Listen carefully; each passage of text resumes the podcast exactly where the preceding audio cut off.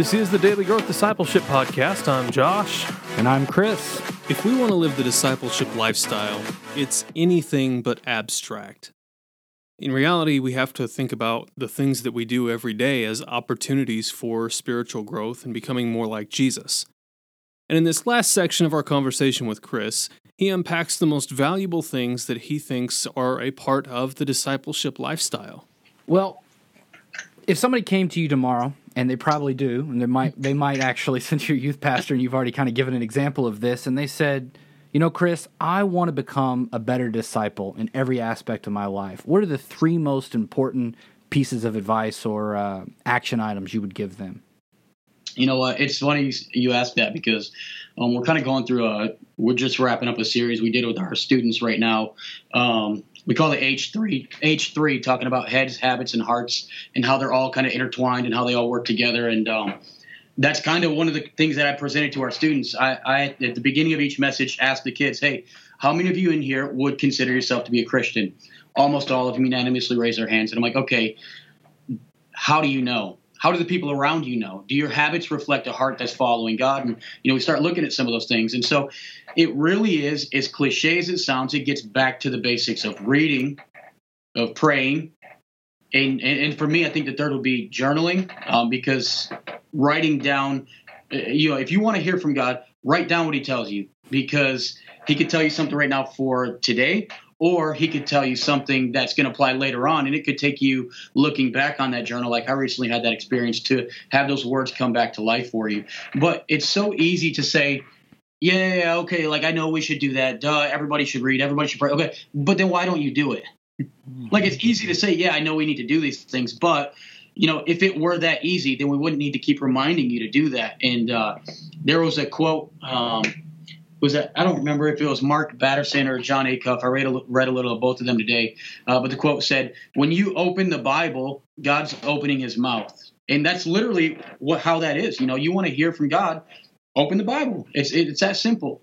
And so we've really been just trying to coach our kids on the basics of that and working through some of the uncomfortability with that. And how do you read the Bible? How do you pick a place to start? How do you start praying? And working through some of that because what happens is a lot of times we see the person that has the really advanced faith and we're like, yeah, I want to get there, but how do I get there is the question. And so really helping our kids to know that, um, you know, you, you just start with today and tomorrow you build on what you did today and it keeps moving forward. And, uh, at the beginning of this year, we had each kid write a letter to themselves about where they are in their spiritual walk. And our goal is to give them that letter back at the end of the year to do an honest self evaluation and say, hey, the goal at the end of this year is not perfection, but the goal is that you look back and can see the growth that you've had throughout this year because you've put in place the habits to build a long lasting faith. And so, like I said, it gets back to those basic elements of reading, praying, and journaling. You know, it sounds so simple, but if it were really that simple, more people would be doing it. Mm-hmm. And um, what has been one of the most valuable things that you've learned throughout your Christian life? Uh, we find that most Christians have kind of had like one of those encounters where, and you've kind of alluded to to this a little bit, I think, already in your testimony, but it's like once you learned that, once you came to that realization or understanding, everything changed for you. You couldn't go back to living the same, maybe mediocre Christian life that you had before. Um, do you have any big Man, ideas on that? Yeah, that's a big question. Um,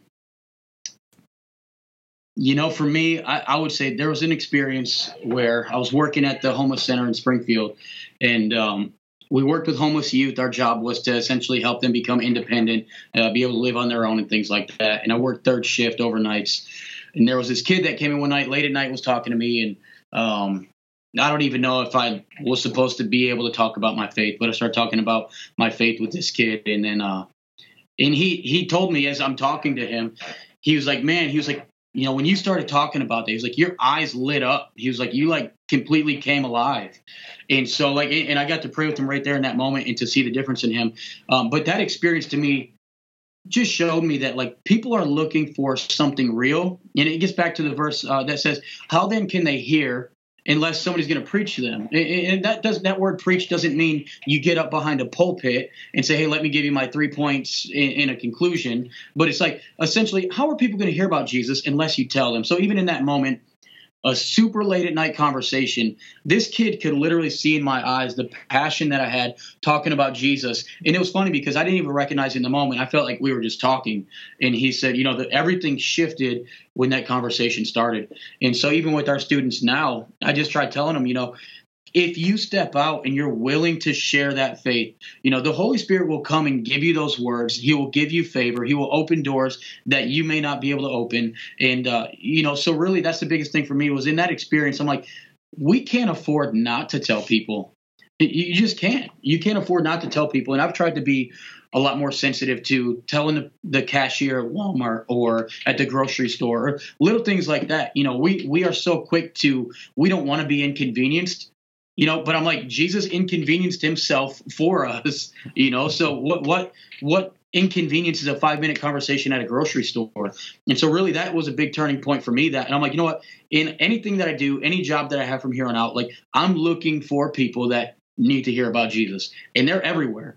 Um, but for me like i said in that moment it just kind of him that conversation kind of revived that evangelistic part of me that says, hey, people are looking for something real. They're looking for that. And when he could literally see it in my eyes, he was like, I want that. Like whatever you're doing, like I want that. And so that really kind of transformed my idea of evangelism. Um, it doesn't have to be in a team on a missions trip or at church. And I even tell our kids all the time, I don't know if my senior pastor would like me saying this, but I'm like, hey, I love it when you guys bring friends to church, but I love it even more when you take Jesus out of the church. If you pray to somebody at your school, on the streets, like I would rather have you talk to somebody out there than you bring somebody into the church not that bringing a church somebody to church is bad, but I'm like, when you are willing to go out and share that, that's how you know it's real. That's the mark of a disciple is somebody that's taking that message with them, not just coming on a Wednesday or a Sunday to hear for themselves. And so, um, you know, that for me was just a big turning point of realizing like, man, people want this, but who's going to share it with them? Mm-hmm. You know, and I, that for me just really kind of